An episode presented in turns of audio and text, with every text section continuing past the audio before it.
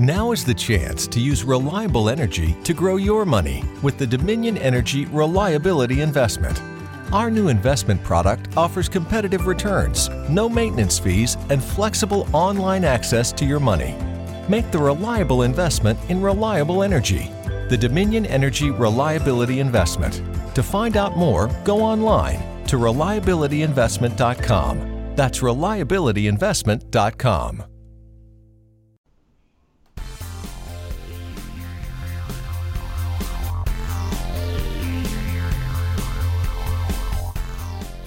This is episode 292 of the Real Me and Colon, a movie podcast. On this week's episode, Chase and Joel will take a look at 20th Century Fox's newest film, Ad Astra, as well as going over all the week in movie news and movie trailers, all that more on today's Real Me In.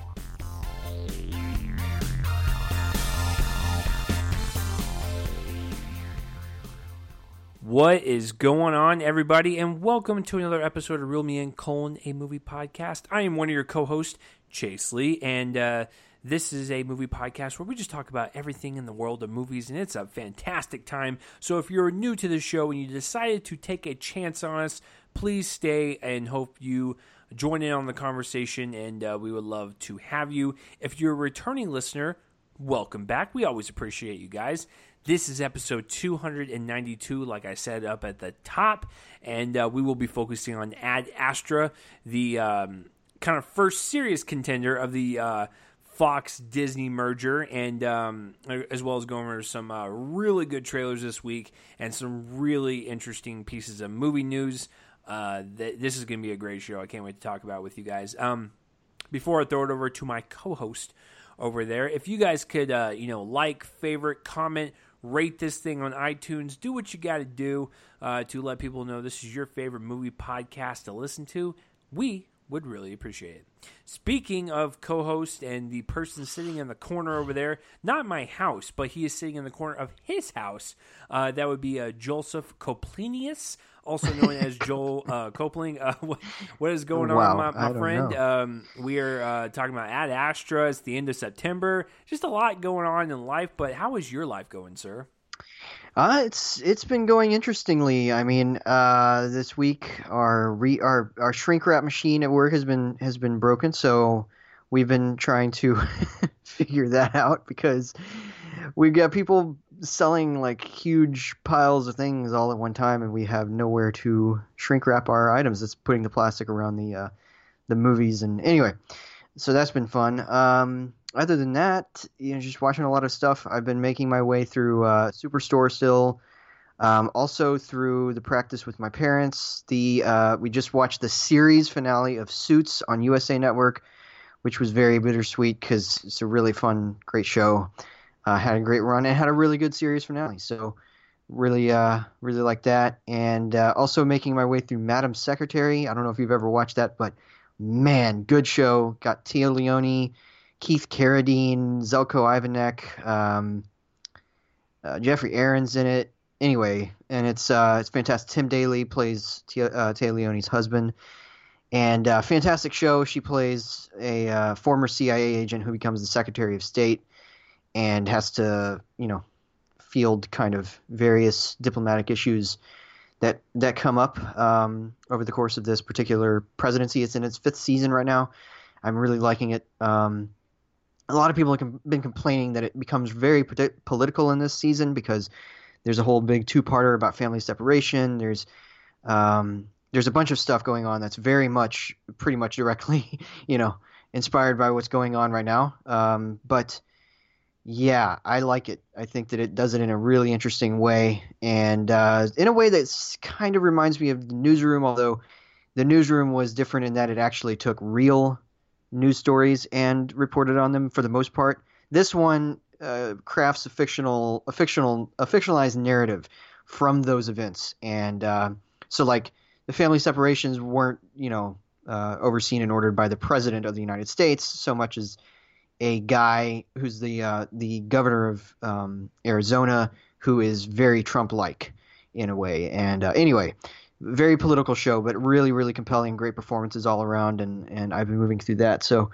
um, otherwise, let me think. Oh, watching, you know, been watching movies, been catching up with movies that could potentially play into my uh, list of the 10 worst. And this week, yeah, my top 10 worst definitely blew up. I have three major contenders that I caught up with, including my first zero star review of the year. So you'll be able to read that on um, on Friday on uh, Saturday, I should say. And uh, excited about tomorrow night. We'll we'll tell you about that in a second. But um, otherwise, goodness, um, I don't know about any big first time viewings or anything of like older movies that I need to uh, catch up with. Been mainly watching new ones. So, yep, that was that was my week. Very uh, busy, busy, busy. So yeah, there you go. Same here, man. I uh, like throughout the week, I will go to screenings, uh, watch screeners at home, or uh, you know, watch stuff to prepare movies for you guys. But I typically will watch TV shows throughout the week with uh, the misses, and we, you know, we watch our, our normal stuff. Uh, of course, I'll keep praising it until it uh, gets canceled, canceled or obliv- like just completely just uh, wiped away from history. Uh, the Righteous Gemstones, uh, please check that out from HBO. But caught up with a lot of um, Netflix shows, a lot of season premieres happened this week. Um, I'll get to the season premieres in just a bit, but I finished the Dark Crystal: Age of Resistance. That is a good show from Netflix. Um, if you guys have ever seen the Dark Crystal, of course, it's from Jim Henson's company, so it uses a lot of puppetry and a really just great example of masterclass in production design, costuming, puppetry. It's just it's kind of breathtaking. Um, and the voice work is good, the story is good, but man, I'm telling you, production design is it, is some of the best I've ever seen. It's because they have to create all those sets. Besides a couple of you know green screen shots where the characters are flying on uh, other flying characters. Other than that, everything else is is built and uh, they're mini sets, so it's just it's it's kind of cool to see. Um, I saw Disenchantment Part Two. Um, that's a show from Matt Groening, uh, you know, creator of The Simpsons, and so yeah, I, I, I like that show. If you guys are into the Simpsons type of humor, they take that type of humor and they apply it to medieval times, and I, I really enjoy it. So uh, blaze through that one as well, and then a couple of. Um, premieres happen this week because it's the fall season as usual. Uh, this is the time of year where all the seasons of your favorite TV shows come back, and uh, some of my favorite ones came back. Uh, this is Us season four uh, came out this week. Fantastic stuff uh, as usual. I, I hate the movie life itself, but man, Dan Fogelman can sure steer the ship of a, a good show, but sometimes his movies are a little off. Um, and then, of course, two of the funniest premieres I've seen in quite some time. Uh, it's always sunny in Philadelphia, season 14 premiere. So so good. Uh, I always cackle when I watch that show. Danny DeVito is just a, a national treasure. Uh, and then um, South Park season 23 premiere happened this week. It was about uh, it, it, was a mixture of the movie The Joker and immigration and detention and ICE. So they were really going for the jugular on that one, and uh, it made it made sense story wise. And I was like, "This is this is clever. I like it." And uh, one of the funniest things that happened while I was watching the South Park premiere is when the credits started rolling. Uh, it said consultant Josh Gad, and so I thought to myself, "Oh, it's just some random dude that has the same name." And, But I'm like, "Why does he get his own separate title card?" And I'm like, "No." this is the actor Josh Gad. Why is he a consultant? It's so strange to me. But I watched that documentary of how South Park was made throughout the seven days or whatever, and Bill Hader was a part of like the writers group when they were doing that. So it's not it's not abnormal for Trey or Matt to like I guess rope in people that we know for like writing or story purposes or whatever. So I thought that was fascinating that Josh Gad was a consultant.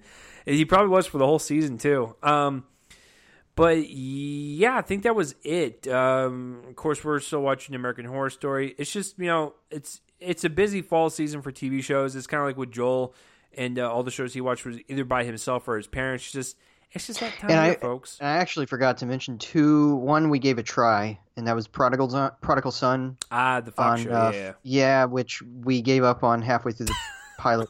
it was it's really just it hurries through it doesn't give you any time to get used to the characters before rushing you into a plot and it's not an interesting plot Right. was not a fan uh, and so we just we just were like yeah we can we can do something else and then also same night good doctor um, Mm. premiered which we're big fans of and uh, really good really good premiere yeah i i uh, I, don't know it's if a pretty their- good show. Yeah. it is a really good show. I don't know if it's their strongest season premiere they've had, uh, but it was a but it was a fine fine one to return on. Lots of surprises, lots of really dramatic stuff happened in the last episode of the season. So. Um, of the previous one, so yeah, it's the beginning of the Well- third season and really strong. I can't wait to of see. uh, speaking of. TV, uh, you know, I, I don't watch the Emmys, but I caught up with like all the winners and stuff. Your boy Tony Shalhoub won for Mrs. Maisel. I know. I noticed It's that. I love that. I think that he won a couple times for Monk, and Hmm. I'm I was always really happy to hear hear about that. And uh, I do need to watch that show. I, I really do because he's in it. I love that guy.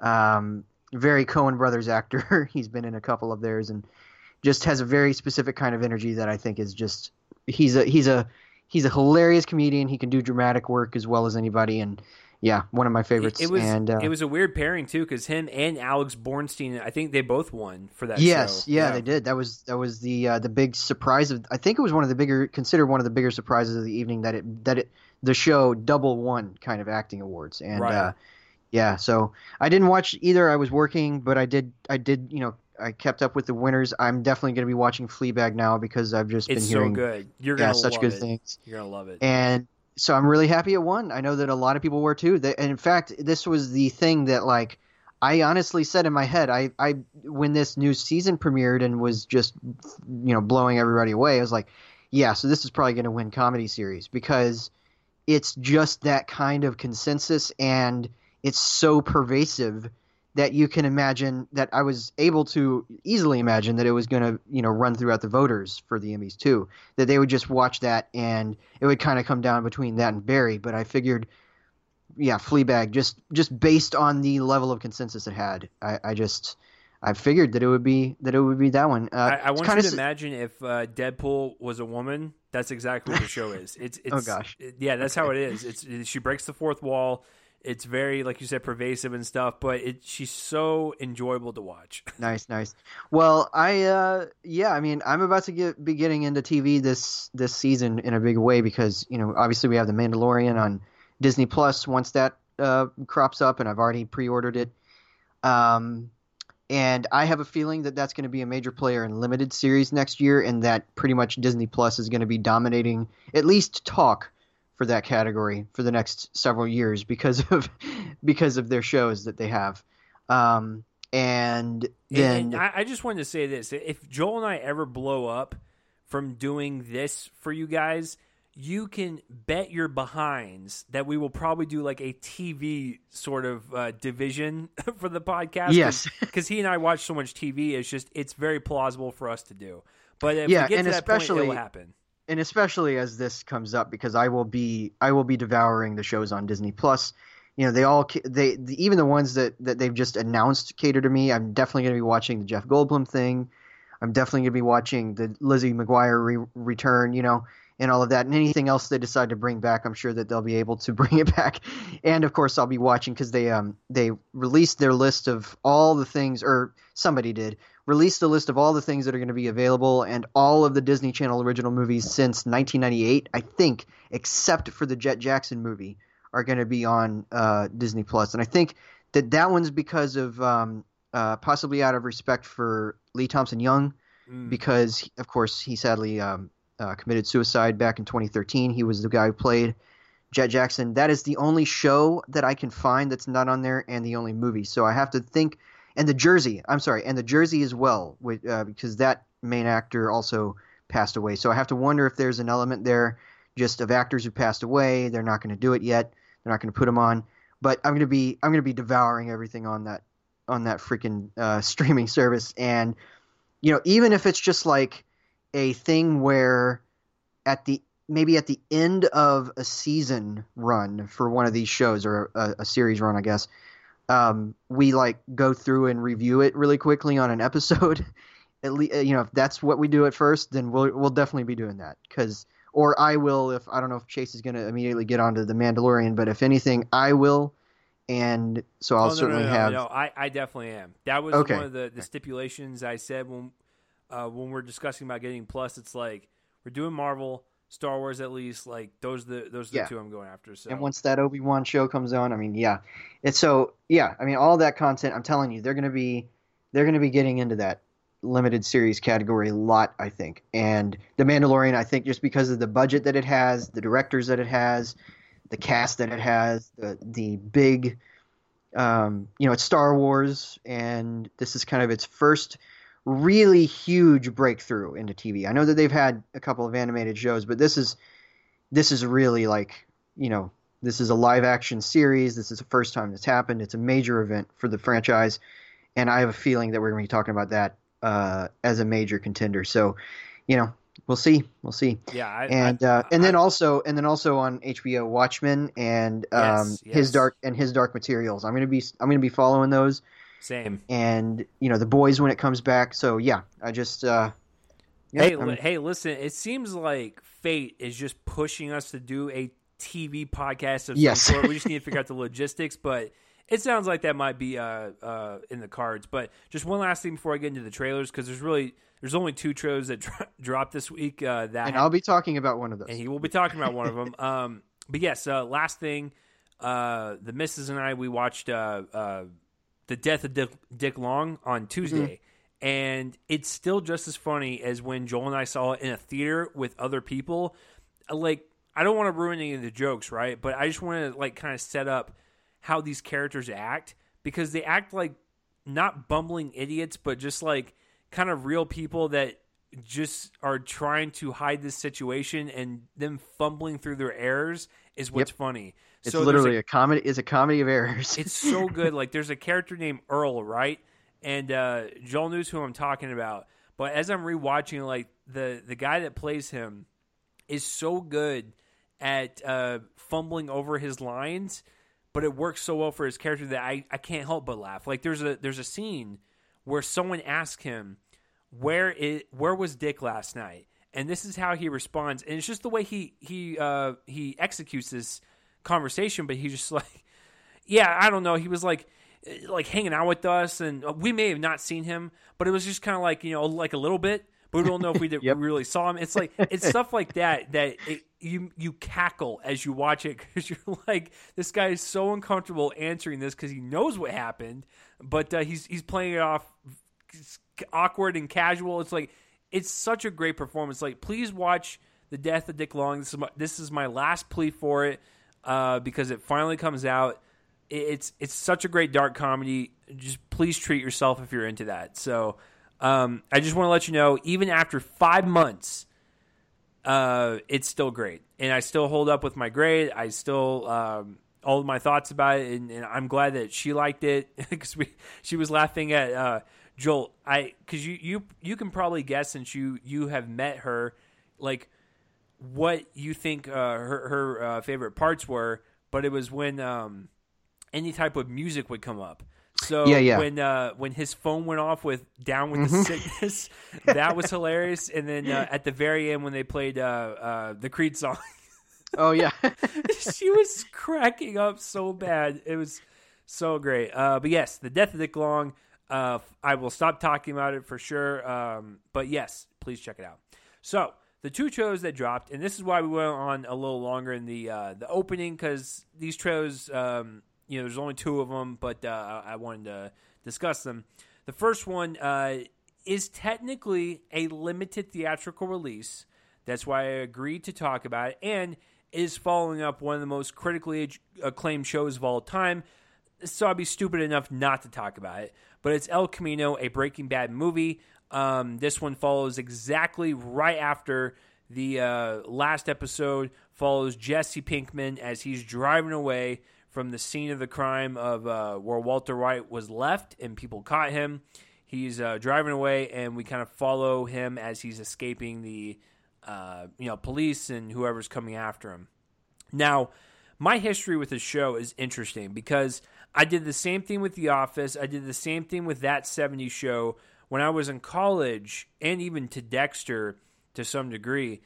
when I was in college, I binged watched a lot of shows, so I didn't really watch anything live per se, except for this one. Um, but for like The Office, that 70s show, like I said, Dexter, and a couple others, I noted I discovered them on Netflix, and that's how I watched them. And so, well, I take that back. I actually watched like The Office, like I think last episode live, only because I was in the hospital and there was nothing on, so I clicked on the TV. But uh, for the most part, I've watched everything just kind of like catching up to the public. Breaking Bad was one of my favorite viewing experiences I've ever had because the last season was about to come out, the last six episodes ever, and I wanted to catch up. I was like, I want to go ahead and watch this and join the the national conversation, the weekly conversation that people have um, at work. You know, the water cooler conversations, and so I been I binge watched all seasons one through five A, and I did it in like a, two weeks, and I did it really quickly. I did it like two or three episodes a night after work. I didn't have any social life. I just wanted to watch it and catch up, and it's still one of my favorites of all time. And the way it ends, it's a great ending for sure. There is wiggle room for what could happen to Jesse. I don't necessarily need to see anything, but the fact that Vince Gilligan, the creator of the show, is coming back to write and direct this. You got Aaron Paul back. I am 100% on board with this. Little hesitant because it, of the whole necessary factor. But I like the trailer quite a bit. I'm curious to see where they go with Jesse's character, where he uh, goes in terms of leaving the scene of the crime. We're going to further his character a little bit more. Is he going to meet new people, meet older old people like like Saul, you know, um, or any of uh, his goons? Like it, the, the possibilities are endless, and it gets me excited just on the sheer fact that I love the show.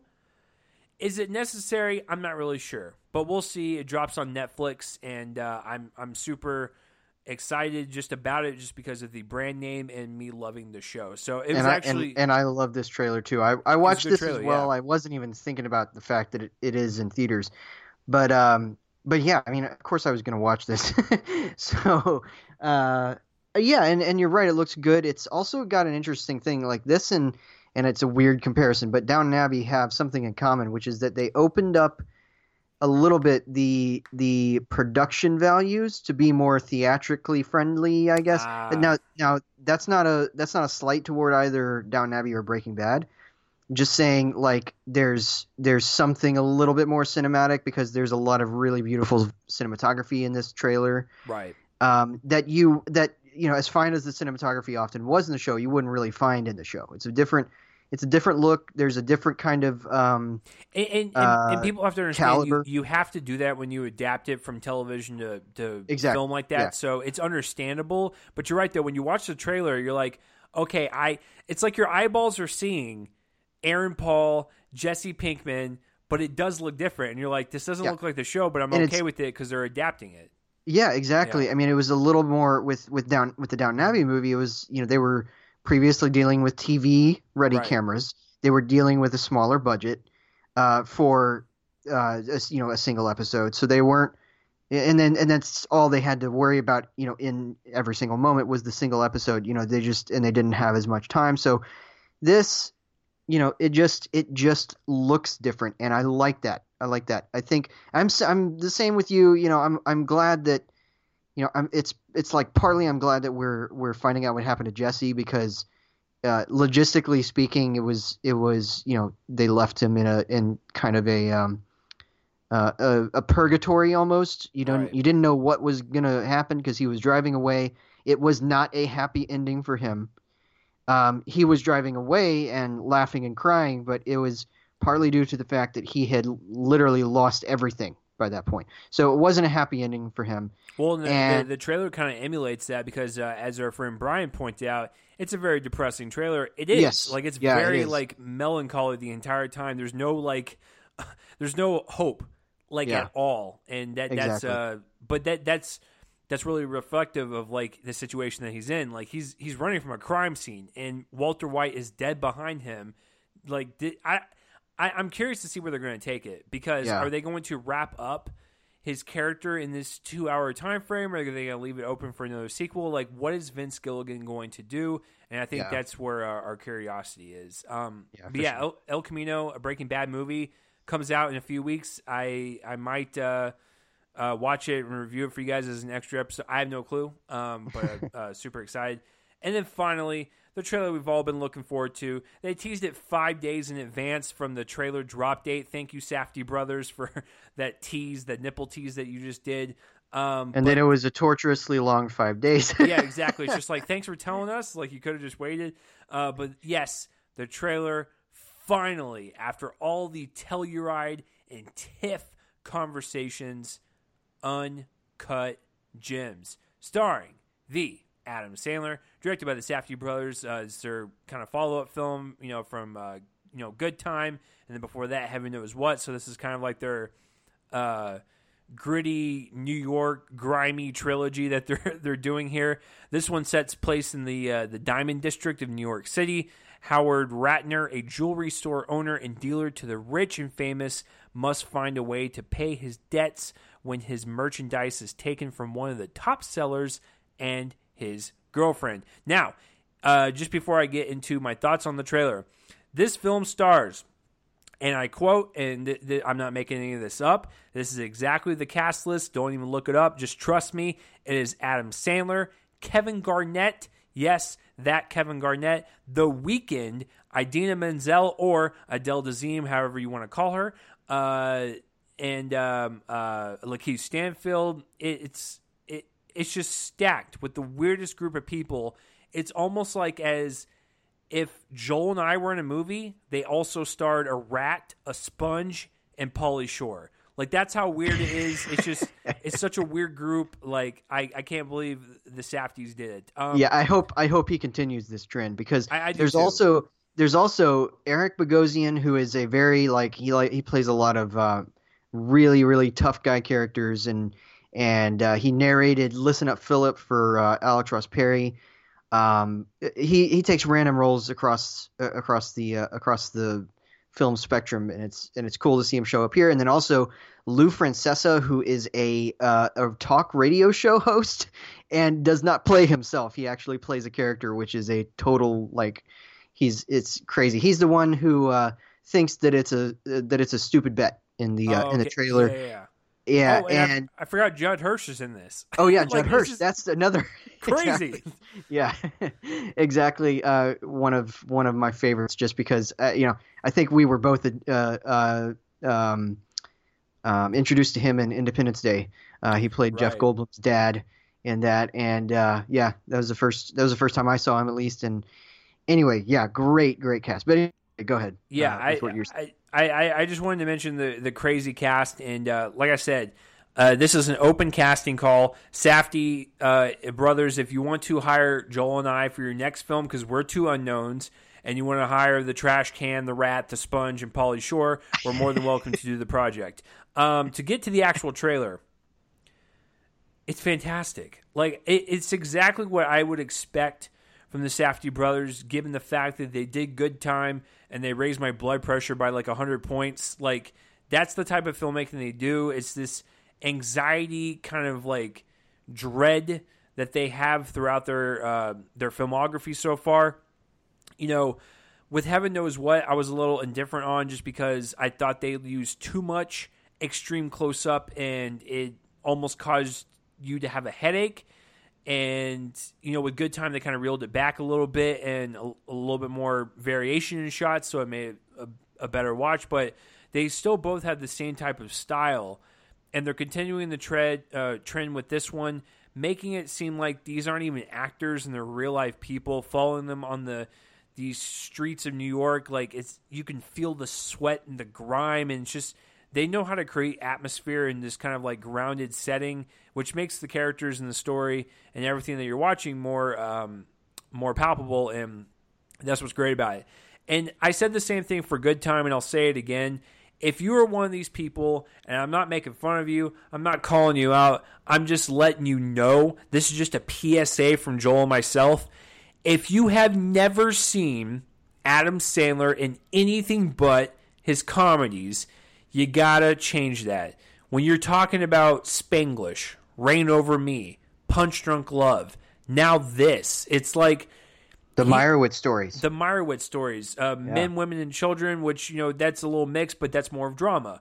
It's and he's and he's good in that. As bad as that Yeah, movie is to he's me, good. he's good in that. Yeah. and that that's my point is that when people judge people off of you know the franchises or these really bad movies, it doesn't do anyone uh, any good. Like you need to search out Adam Sandler's filmography. So I know that our listeners are uh, are smart people, and if they have missed some of these movies, they're going to go check it out right away because it's a great kind of appetizer for what you're going to probably get in good time. So um, if you're asking for my personal favorite one, it's Punch Drunk Love. Uh, so far, Joel, what would you say is your favorite non-comedy Adam Sandler movie so far? Uh, definitely. I mean, it's it's kind of a comedy, but definitely Punch Drunk Love. Um, it is. It's yeah. That's one of uh, well, one of Paul Thomas Anderson's best movies. First of all, which is saying something, Right. and uh, it's sort of his Nora Ephron movie, if you will. And this is it's a great yeah, it's a great performance. I mean, I I adore Spanglish. I think that Spanglish is fantastic. Um, it's from James L. Brooks, who did stuff like Broadcast News, and uh, yeah, I, I love that movie. But but Punch Drunk Love is is my favorite uh, Yeah, for so- sure. My favorite performance. Yeah, also Punch Drunk Love. Uh, Yeah, it's- but it's- he's been really good. I would even put in uh, uh, the Wedding Singer. Uh, I think that Wedding he was, good too. So yeah, he's really good in that. I, so it, it, it, it, the people that like you know look at Robert Pattinson and go, "Oh, it's the Twilight guy." Hey, I've been there. We've all been there. But he's grown as an actor, and we see how good he is. It's the same thing with Adam Sandler, except he's a little bit more spotty. He goes back and forth. But um, when because one of the last horror movies I saw him in. Uh, which was not Murder Mystery, by the way. That was just an okay movie, but it was Pixels. I was embarrassed to watch that. I paid money to go see it, and I was like, "What is this?" yeah, Um, that was awful. Yeah, right, and so- terrible, terrible movie. so when he does stuff like this, you know that he's good. Sometimes he makes the wrong decision. So I just want to let everyone know out there this is not some weird anomaly. This is not some weird decision that the Safdie brothers made and was just like, oh, let's reinvigorate this guy's career because he hasn't been, he's never done a good movie. It's like, no, he's always been good. He makes stupid choices sometimes. However, the trailer's fantastic. He does a great job in it, and I can't wait to see this like really electrifying performance that I've been hearing that he's doing. Um, my favorite part about the trailer is the music. Like the the Safdie brothers know how to create this interesting blend of modern and like 80s synth uh, together and really kind of inject this pulse pounding anxiety into you. Like as soon as the trailer starts and it shows the A24 logo, it, it's it's something new I've never heard them do before, but it just it's like a hit.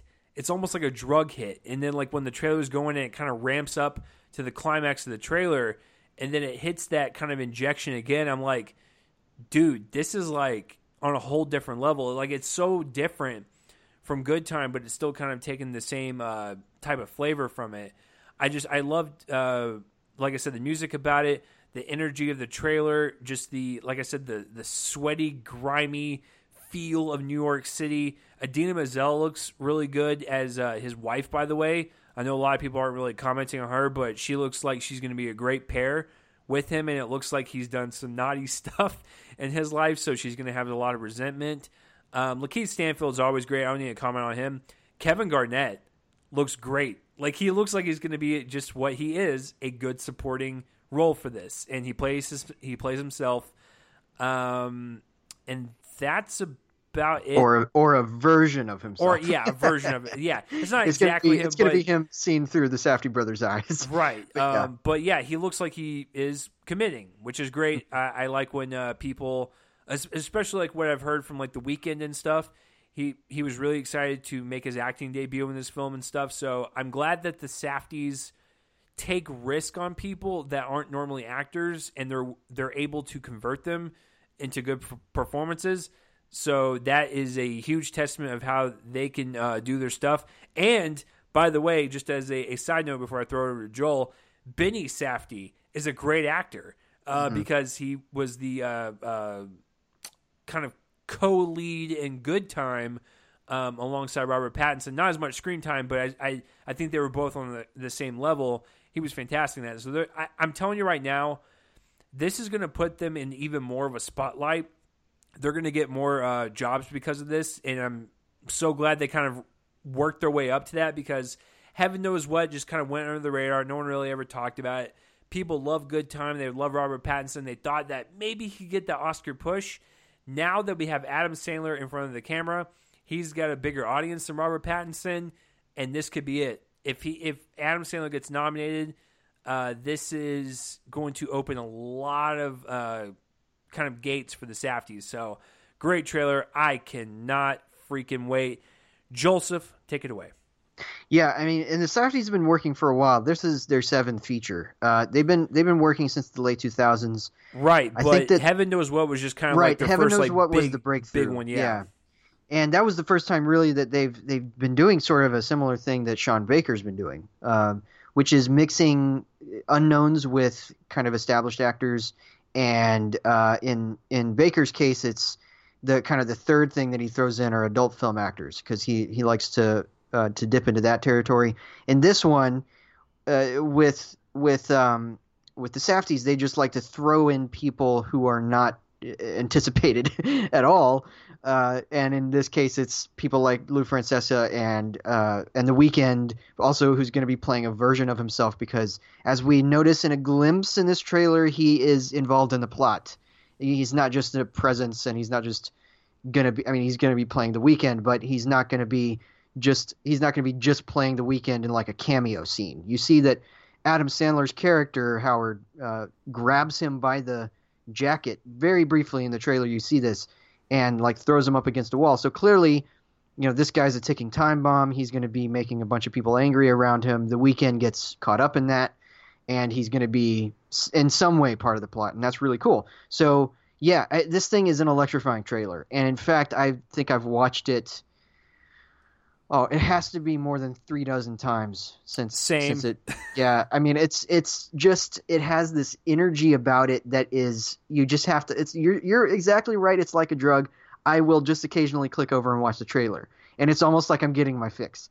And I, am telling I, you, it's as soon as the first hit when the A24 logo hits, and it's that I, don't know how to describe pulse, it. It's like it's this pulse, really. It's a it's a it's it's electronic kind of pulsating ambient, um, you know, sort of electronic music, and I I just I love it, and and the, it's I think it's the actual score, which so is too, by yeah. uh, Daniel Lopatin, who is also known as um, uh, Oneohtrix Point Never, and he did the score for Good Time as well. Oh, so yes, that makes me excited. Yeah, and the uh, the cinematography here, by the way, not what I expected, but the great Darius Khondji, who has who has worked a lot with Ridley Scott. Uh, he shot The Lost City of Z. Um, he's shot a bunch of stuff. Um, let's see, I think that he shot like Blue Jasmine, Midnight in Paris. This is very different work from that, but Love that because he's one of the he's one of the modern masters. Um, and yeah, just and it's edited by by Benny Safdie and Ronald Bronstein, who's uh, also co-screenwriter. So they they uh, they have edited all of these movies together, and th- uh, this is no different. I mean this this thing looks exciting. This trailer made it right there at the top of my my anticipated list. This is my most anticipated now, and yes, above Little Women. Um, and I think that uh, that it's it's to be um, it's to announce them as major major items. I mean, heaven knows what was a big break, breakthrough. Good time got them a lot of recognition. This one is to push them into that into that arena of watch these guys. They're to be kind of the next Coen brothers if you think about it because they're brothers and and all of that. And I just I love that. I love that, and I can't wait to see um, now, what's see everything happen, happen for them. What's going to happen is our friend Brian season in a couple weeks. Now, what we're what Joel and I are going to do because he's going to watch it and he's going to text us immediately. We're going to tell we're going to let Brian have his word, and then we're going to temper him and be like, "All right, calm down a little bit. Let us know like is the movie like actually like great because we're all we're all to have like that hype coming out of yeah. it. But I, I want Brian to like give us like a like a truthful statement mm-hmm. about it because he's gonna be he's gonna see it way early than the rest of us. So uh, we will let you. And I mean, I guess not to air laundry out in the public or whatever, but he's also seeing The Irishman tomorrow uh, in the first audience to see the movie in the whole world. So that's going to be a similar situation. I know he's he's super hyped up about that. We're seeing, I guess uh, it's time to mention it. We're seeing Marriage Story tomorrow night. Oh, it's and I, I can't wait. Yeah, I mean it's and it's uh, and uh, that's going to be a similar situation uh, because there's there's a lot of hype surrounding that. So yeah, uh, like I've said in previous times, film festival reactions take them with a grain of salt. But I'm gonna uh, with Marriage Story, I'm gonna be watching that one again before oh, we sure. before our episode because I don't want to go on a two and a half month old reaction. But um, uh, but yeah, I I can't wait for this for this season, especially with movies like these coming out. And uh, yeah, I'm well, that, so excited. That's a great way to end the trailer section because that was it. uh, yeah, Jones was the highlight of the week for sure. Yeah, absolutely. All right, so we do have some news uh, items to talk about here. So the first one just uh, broke today, and this is mind-boggling. So, um, you might know this guy by the name of Kevin Feige. Um, he has been spearheading this tiny little franchise called the Marvel Cinematic Universe. I don't know if you've heard of it, Chase. Um, uh, I'm more of a DC guy, so you're gonna have to explain that to me. well, he made 2005's Fantastic Four. Oh, wait, no, I'm sorry. He made 2008's Iron Man. No, uh, okay. Oh so no, no, he... no! Oh, he was the guy that made Iron Man two and nothing else. Gotcha. right. Okay, gotcha. Exactly. No, but uh, yeah, Kevin Feige, uh, probably one of the richest people in the world by now. Um, I wouldn't be surprised by that, considering his involvement in all of the all of the Marvel movies. Has decided he's gonna he's gonna uh, develop another movie for Disney. Um, of course, right now it's sort of his Disney slash Marvel, you know, uh, thing to to be developing these future series for Marvel and and all of that. But he's decided he's going to, you know, walk on over to Lucasfilm and develop a Star Wars movie, which is insane, insane, insane, uh, in all of the right ways. I think that he has proven himself as a producer, um, as a as a as an executive producer, as a person who develops projects. I think that he has proven himself. And I think that if he does with a Star Wars movie what he's been doing with Marvel, this is going to really turn out well. Now, I mean, we don't know what it's going to be about. This is this is an announcement that he's going to be developing a Star Wars movie. The rumor is that there's well, there's two rumors surrounding all of this. Uh, one I actually had just learned about, but I did look it up, and it does it it is apparently a rumor surrounding um, his role. Is that a apparently he could be taking over Lucasfilm from Kathleen Kennedy, which is insane because then he would be over Marvel and Lucasfilm. But uh, the other one is that there's a major actor apparently already in talks uh, or has been told about this. Uh, we don't know who that is yet, but um, but yeah. So this is really exciting. Uh, there's also, you know, of course, uh, Kennedy's apparently not going to be parting ways with the company for a while but because she's also got all of this stuff with um, with Disney Plus coming, this whole series with Rian Johnson, and with uh, I think it's been stalled, but with uh, Benioff and Weiss. So it's going to be a while, but if he does take it over and make a movie, that's going to be very interesting. Very interesting roads ahead. Uh, I like to to see this uh, to to see this news. Um, okay, so second bit of news is about a movie I've not seen since childhood. Um, Clue from the 80s was the um, um, directed by Jonathan Lynn. Had Tim Curry, Eileen Brennan, Michael McKean, Christopher Lloyd, Lesley Ann Warren, Madeline Kahn. Really funny.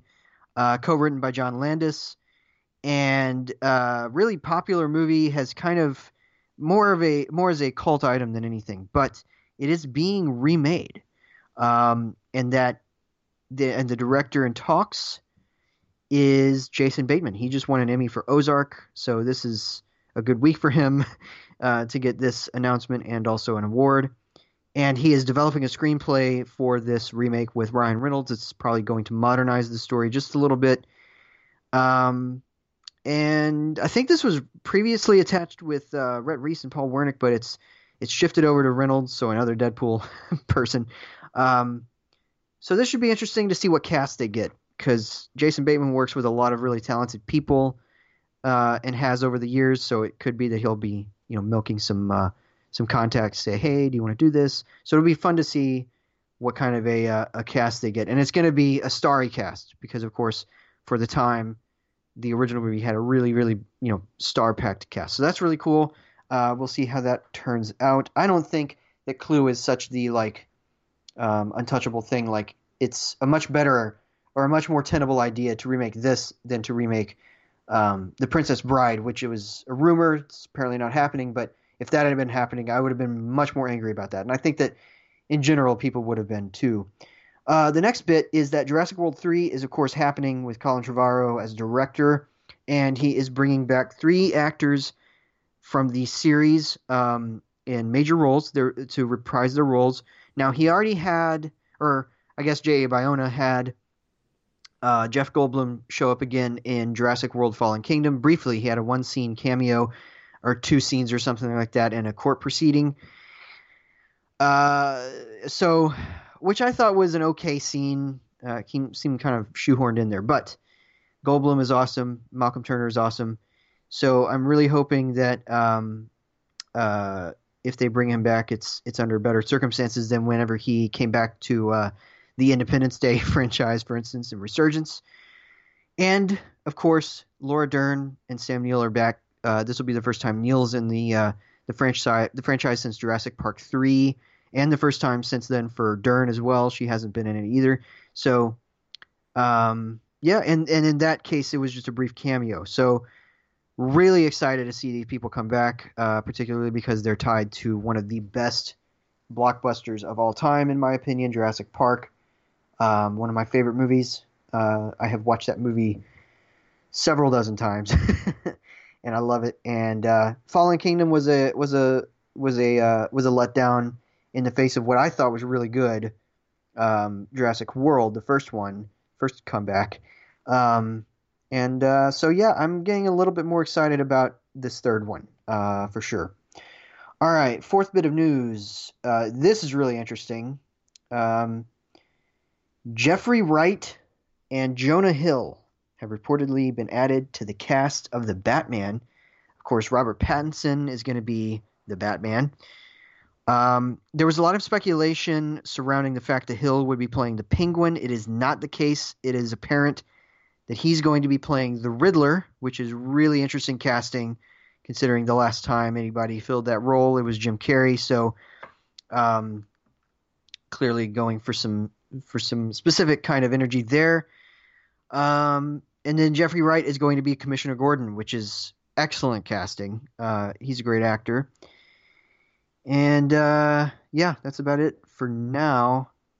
Uh, and then this last one is one of my favorite bits of news. This is a really cool project.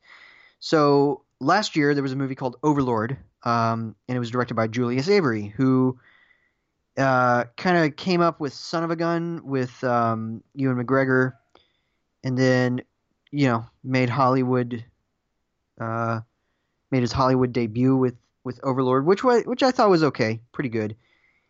But he is directing a project with uh, Sylvester Stallone set to produce and star in the movie, or or co-star, as it's primarily about a kid.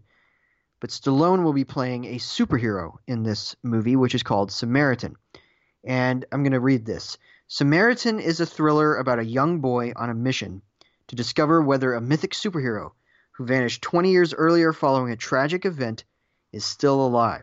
So basically, this is going to be examining what happens when a superhero fails to save the people he wants to.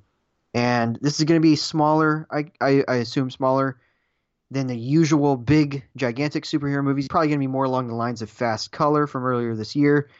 Uh, the one with Gugu Mbatha-Raw, where she plays kind of a superhero who can um, uh, control matter and uh, yeah, so it sounds really cool. Sounds like a smaller project for Stallone, who when he's good is really good as an actor, and uh, I'm looking forward to to seeing how this uh, how this turns out. So that's the that's the bit of news. Uh, that's all of it. So Chase, I will hand it over to you to react to all of these things. yes. So uh, you guys know my stance on Kevin Feige. He's a great producer, uh, regardless of what you think of the Marvel films.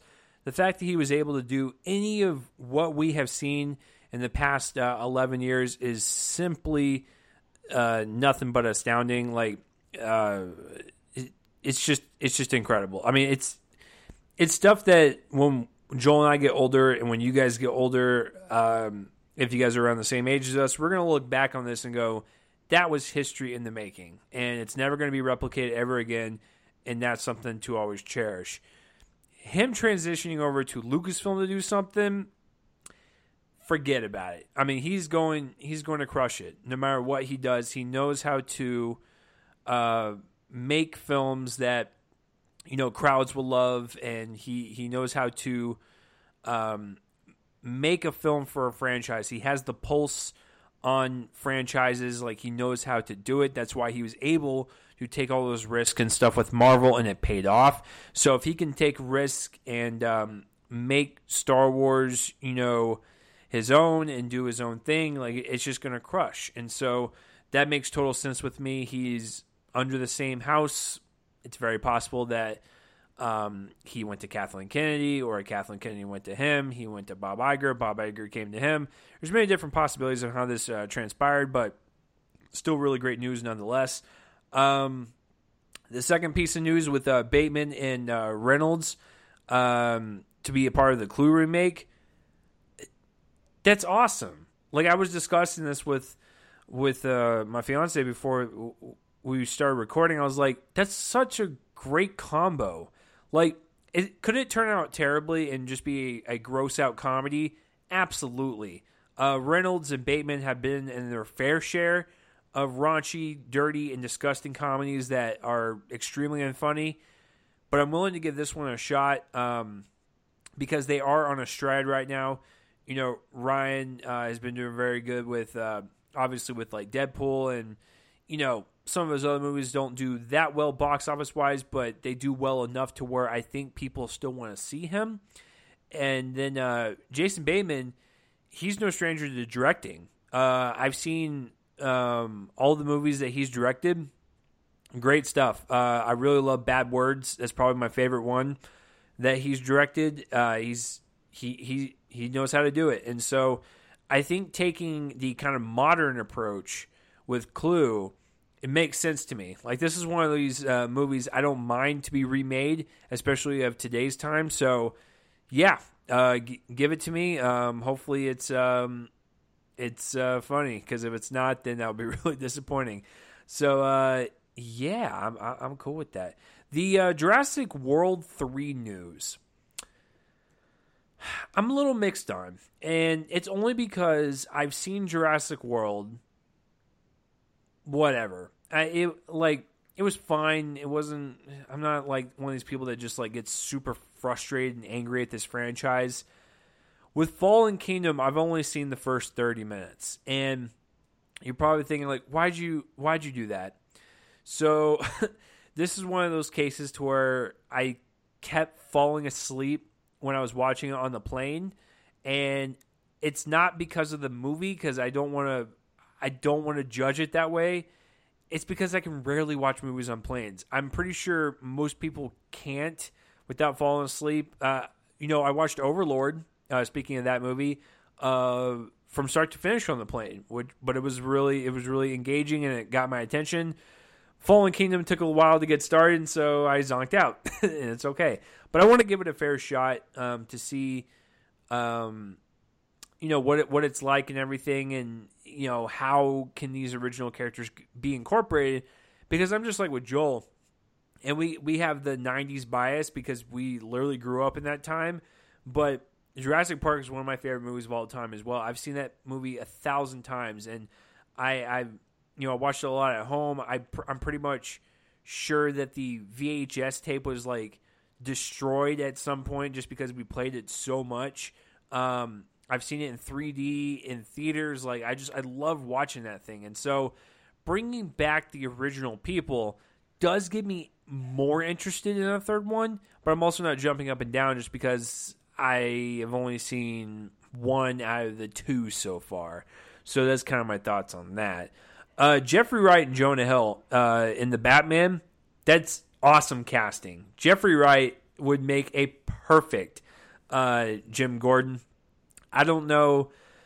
It, the, the whole thing over at DC, um, just talking about their more uh, uh, grandiose plans, they got to get that thing figured out because I, I've been hearing through the grapevine that J.K. Simmons is still under contract to do his Jim Gordon through that. And I realize they're two separate things, but it's like, guys, get, get your stuff figured out on what you're going to do for the future. But um, yeah, as far as Jeffrey Wright goes, good stuff. And then Jonah Hill as the Riddler, even if he was playing the Penguin, I'd still be up for it. So the fact that he was playing one or the other, I'm cool with. Um, and just seeing him going up against Robert Pattinson is great. And once again, going back to the whole Robert Pattinson Adam Sandler thing, people tend to forget Jonah Hill. Yes, that Jonah Hill from Superbad is a two-time Academy Award nominee. It's crazy to say out loud, but he is. He's just that good, uh, and he always was. Uh, but I'm just glad he's getting recognition and going to a superhero film. That's a game changer for him. So uh, yeah, I think that's um, kind of inspired casting. I, am really glad that producers went after him for that. And then uh, for the last piece of news, I really don't know about the project itself. Uh, I can more comment on uh, uh, Julius Avery because I have seen Overlord. I saw it on a plane, and even though I saw it on a tiny little screen that's the size of my iPhone and the audio was terrible, I still loved the movie. So I can't imagine what it would be like if I actually watched it with good picture and sound. so, but yeah, I thought that was a really fun movie, and if he can just kind of inject that kind of fun energy into this, it sounds cool. Um, and you know, Sly is, yeah, uh, he's not like a, a, an actor that I praise or whatever, but I think after watching Creed in 2015, I was turned around to where I was like, you know what? I'd be okay if he wants to continue on doing more stuff like this and really uh, trying and showing a different side to him. And this seems like a different side to him uh, for sure, but. Uh, the Julius Avery uh, news uh, with that is uh, what I'm more intrigued about. So, who who knows? Um, you know, Rambo: Last Blood did okay at the box office, so you know, well, and Creed Two kind of hit a downfall from the first one. So I, I don't know um, how long Sly can keep this up because it doesn't seem like people are that interested anymore. So we'll see. But uh, an all around interesting cast or uh, a news uh, week, Joel. For sure, yeah, uh, a lot of really interesting bits. all right, you'll have to forgive me because I took a drink of my drink that I have next to me and then swallowed it down the wrong windpipe. So, well, my windpipe, not the wrong windpipe. Why would it have more than one windpipe? Okay, so this is Joel, now... Joel is actually a creature. Um, he is from the Black Lagoon. Don't tell anyone. Um, but have six uh, windpipes. Oh no, no, jo- Joel, the FBI is listening. Uh, so, anyways, Joel is a person. All right, so um, yeah, so we're gonna move into our review now. So this is our review of Ad Astra. Now, this is the new movie from director uh, James Gray of films like The Lost City of Z, We Own the Night, The Immigrant. This is one of the best working filmmakers right now. And this is the first time he's tackling anything close to sci fi. I don't know if this is exactly sci fi, but it is a story set primarily in space and in the near future. It stars Brad Pitt, who plays Roy, a uh, an astronaut who is uh, at the beginning of the movie working on settling uh, setting up a gigantic antenna that shoots up from the ground into space. Uh, and like I said, this is the near future. This is what they're doing now. And uh, during that, a horrible explosion happens as a result of what is called the surge. It it starts um, sending sh- sending electrical waves across the solar system and causing electrical storms on Earth that kills tens of thousands of people in a in a matter of mere weeks. So, in a uh, in a classified top secret meeting, he is told that his father, played by Tommy Lee Jones, who was presumed dead six uh, several years ago, and disappeared 16 years into a mission near Neptune, um, may well be alive. And so they send Roy uh, on a mission across the solar system to find his father and uh, to stop the threat, uh, whatever whatever might happen uh, that that is involved in that. So, very heady story. Um, obviously, there could have been a lot of treatment, uh, different kinds of treatments that could have uh, gone with this. It could have been straight space thriller.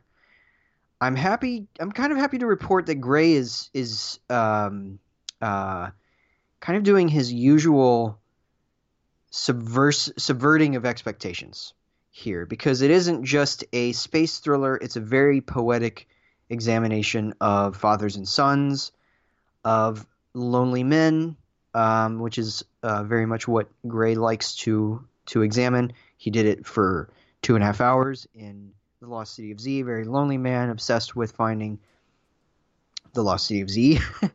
and here it's a it's a person who doesn't really want to see his father, but must confront him, both because of the fact that he's kind of being ordered to, and because they have unfinished business. Uh, you know, he was never quite close to his father, having only really known him for 16 years before uh, his father went off on his mission, and uh, and disappeared when he was in his late 20s.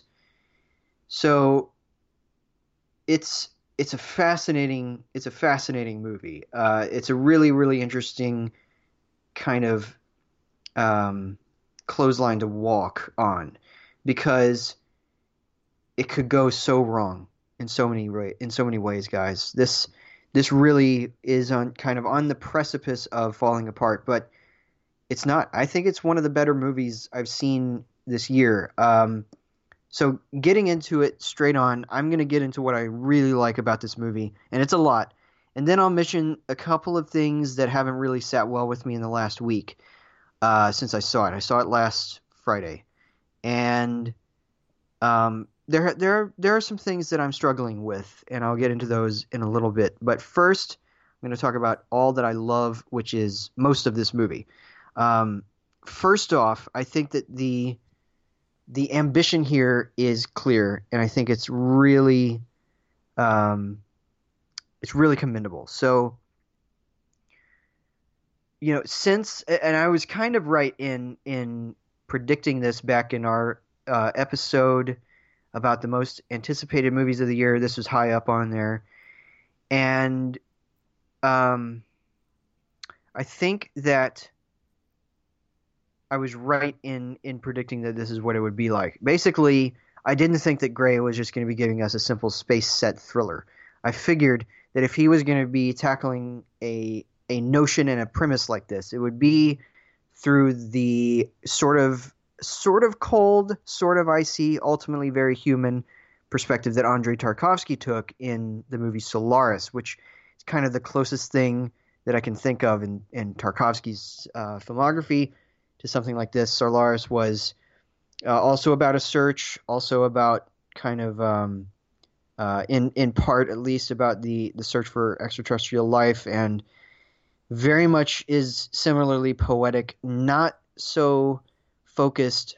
Uh, this one's maybe a little bit more focused on it, but not so focused on spectacle as thoughtfulness, as a rumination on mortality and um, aging and all of that in the same way that Solaris was in a big, big way. Um, there were other things that Solaris was trying to to uh, accomplish well as well thematically, but this is very similar in that regard. And I think that Gray, this is the this is what Gray is good at. He gives us really ambitious kind of um, movies that I think by some people are called superficial in a certain way. I know that there's there's a uh, uh, complaint about We Own the Night, for instance, that it's a good skeleton for uh, a law, kind of an epic about law enforcement officials, and maybe doesn't quite follow through on that. I disagree with that. I think that he's setting a milieu, and he's and he's um, very much kind of confronting. He, a lot of his characters are broad, but they're confronting very specific things about a culture and themes and all of that. It's very much he's he's all about the the the bigger picture of a movie's ambition than than the specifics. But that really works in this movie's favor because I think that this is a strong piece of um, thematically ambitious filmmaking, and that's what I admired about it the most.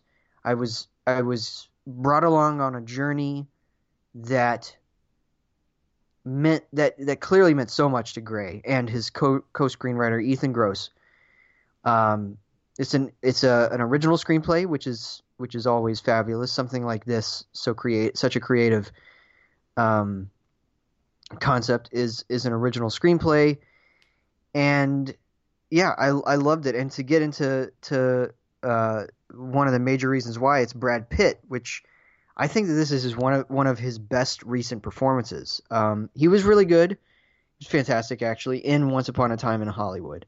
But this is a very different kind of performance. There's there's a lot else going on um, here, um, in a character who, like I said, is very conflicted about his message. Um, this message that he has to send uh, when he goes to Mars, um, to the colony there, and where he meets up with a uh, actually a native Martian. we learn uh, named Helen, played by Ruth Negga, and he has to send a message uh, through I think it's like laser technology that they can they can aim at Neptune so that it reaches his father, and um, that series of sequences is really powerful because he ends up cl- uh, slowly getting more personal in what is supposed to be a scripted message and it ends up kind of causing a conflict, and it leads into the action, the act, the uh, the action of the the climax, which I won't get into that at all. Uh, won't ruin anything for you guys, but um, I will just say it leads directly into that in a very moving way. And Pitt's performance, I think, is kind of a marvel of stoicism without trying to seem like he's at all bored. Uh, uh he definitely is deeply in, enamored with this material You can read it on his face. But it's very he's a very stoic person. He's the, part part of the character is the fact that he's extremely stoic. He doesn't um, his heart rate doesn't reach above 80, uh, which is significant because of the situations that he gets in. And uh, I think that it ultimately raises, but but yeah, for the most part, he, his heart rate doesn't go above 80 beats per minute, which is um, a major plot point. It's the reason why he's sent on this mission. This mission, and I think the Pitt plays with that. He's there's these scenes where he must um, dictate his own psychological evaluation to a an automated computer that will just automatically record it and send it off, um, which is really interesting. There's there's a lot of little details in here that are fascinating, and that's one of them. That there's this automated uh, therapist, if you will, and um, I, I, think that those are my favorite scenes of Pitt's performance, uh, where he's really just he's pouring out all he can. He has to re- remain at least a little bit professional, and all of that. And he's just he's just a man. He's a man on a mission, and it's a mission that he doesn't particularly like. He's very um, he's very naughty about it. He's very uh, naughty as in K N O T T Y. Very nervous, and I just think that it's it's just an excellent performance, and he's supported by really good actors. Uh, Tommy Lee Jones does show up. I won't tell you under what circumstances, but it's a powerful and absolutely phenomenal appearance. Uh, one of his best performances, I think, in just a short amount of time. He's maybe on screen for ten minutes of that. Um, I think that, uh, you know, like I said, Ruth Negga shows up here. She's really good in her brief time. There's really not many actors who show up for a long period of time. It's mostly Pitt's show. But Liv Tyler has some has some memorable moments in the background as his estranged wife Eve, um, mostly through fa- flashback and not with a lot of dialogue. Uh, we'll get into Donald Sutherland in a second. He shows up here as as a uh, an old comrade of Tommy Lee Jones, um, and has a really good performance in his appearance. We'll get into his appearance in a second, but um, but like I said, it's Pitt's it's Pitt's show. He's the he's the main uh, kind of act here, and it's phenomenal performance. And getting into some of the the other aspects, I mean, the production design is absolutely beautiful, sparse, very spare, um, but I love the different the different uh, the various bits of production design here from the insides of different space space shuttles and uh, my one of my favorite bits of production design of this whole year is the Martian colony, which is just superb. Lots of um, well, the use of the color uh, like sort of an orangey brown or browny orange. I don't know, uh, a brownish orange, um, as the as the uh, the lighting, uh, the composition here. It's beautiful cinematography. Um, but the production design is gorgeous, very spare, very sparse, like I said, and uh, yeah, I love that. The visual effects are uh, just astonishing. There's a couple of action scenes. I'll get into those in a second, but um, the visual effects to bring everything to life are seamless, absolutely seamless. There's nothing you can like. You think that people are floating in these in these pods. Uh, it doesn't look like they're being helped helped along by uh, wires at all. There doesn't seem to be any sort of interference with anything surrounding the actors um, and everything else that's that's uh, with it's just seamless, seamless visual effects all the way through, and um, yeah, just the main the main draw for me here though is is its wounded thematic core, and it's such a such a personal, small, intimate story that happens to be set in space and kind of traverses the entirety of the solar system but remains close to these human characters, especially in the close ups of Pitt's face. And yeah, I just, I love it. So, uh, there's many things I could talk about why I love this movie. Uh, sort of, I won't get into the ending in specifics, but I will say that, uh, and Chase and I talked about this. There is very much a question about whether or not some of the stuff that we see in the finale is real, and I love that. Um, whether or not it's actually happening, or whether or not it's been a you know psychological breakdown, this movie really gets into the psychological toll it takes on Roy, um, especially by the end of his journey. And there's a big question mark there. Just some features of the scene that are that are curious and. Uh, and yeah, I love that the the sort of the the open question of that is is fantastic. Um, so yeah, so there are a couple of things here that irked me and that keep me from giving it an A. Uh, although it definitely seems like my, I mean, and they are my uh, thoughts on this movie are very high. There are there are some things that I feel like are sort of extravagances, and then one character, and I think I've already given it away, who I think is completely extraneous to the entire plot.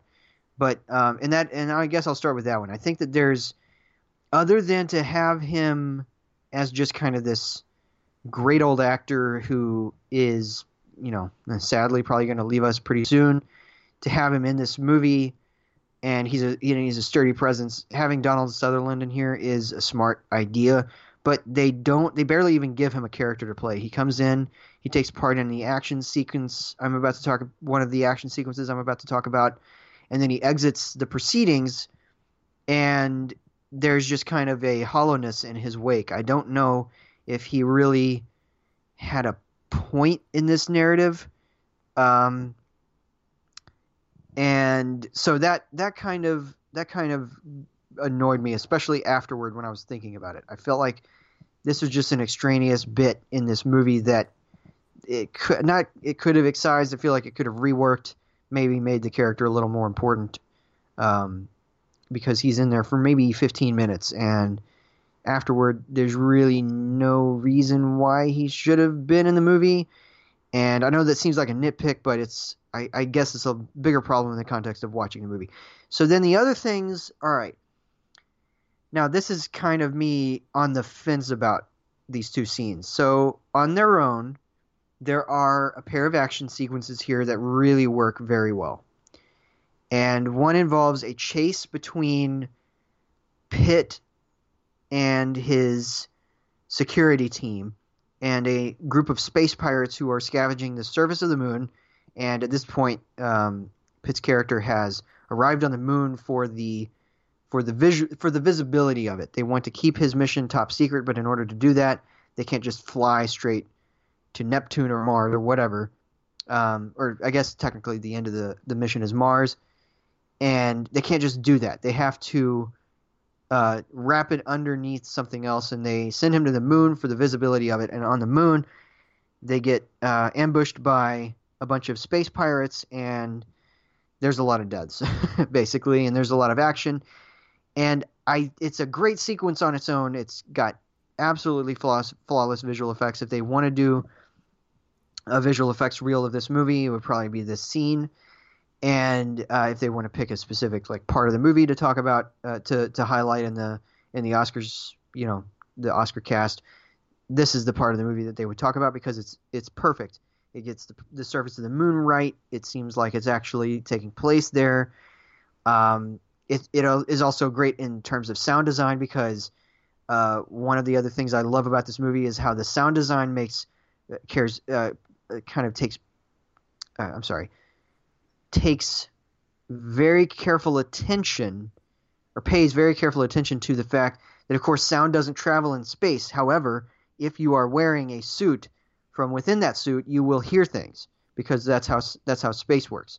That's how sound works. You will still hear thuds and all of that and they take advantage of that um, when it's outside the suits no no sound whatsoever but when it's inside the helmet, you will hear stuff, and they take great pains to to to pay attention to that, and it works out and it works perfectly. And this scene is kind of the conglomeration of all of those. So great scene on its own, and there's another scene, and I'm going to get to that now. So there's a detour during Pitt's uh, well, I could, keep calling Pitt during Roy's mission to save the trapped, potentially trapped um, uh, crew of an abandoned or of a um, uh, of a crashed or like a, an abandoned vessel of some sort. They get there, they find that uh, really like nobody survived, except a baboon that they were experimenting on. This isn't really much of a spoiler, I don't think, because it doesn't really have anything to do with the rest of the plot. It's a detour,